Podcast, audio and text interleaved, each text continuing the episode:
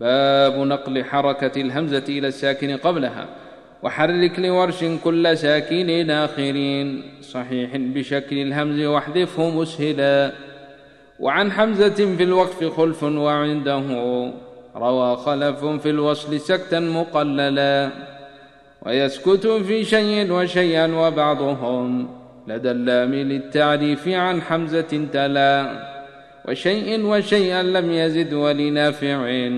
لدى يونس آلان بالنقل نقلا وقل عادني الأولى بإسكان لامه وتنوينه بالكسر كاسيه ظللا وأدغم باقيهم وبالنقل وصلهم وبدؤهم والبدء بالأصل فضلا لقالون والبصر وتهمز واوه لقالون حال النقل بدءا وموصلا وتبدأ بهمز الوصل في النقل كله وإن كنت معتدا بعارضه فلا.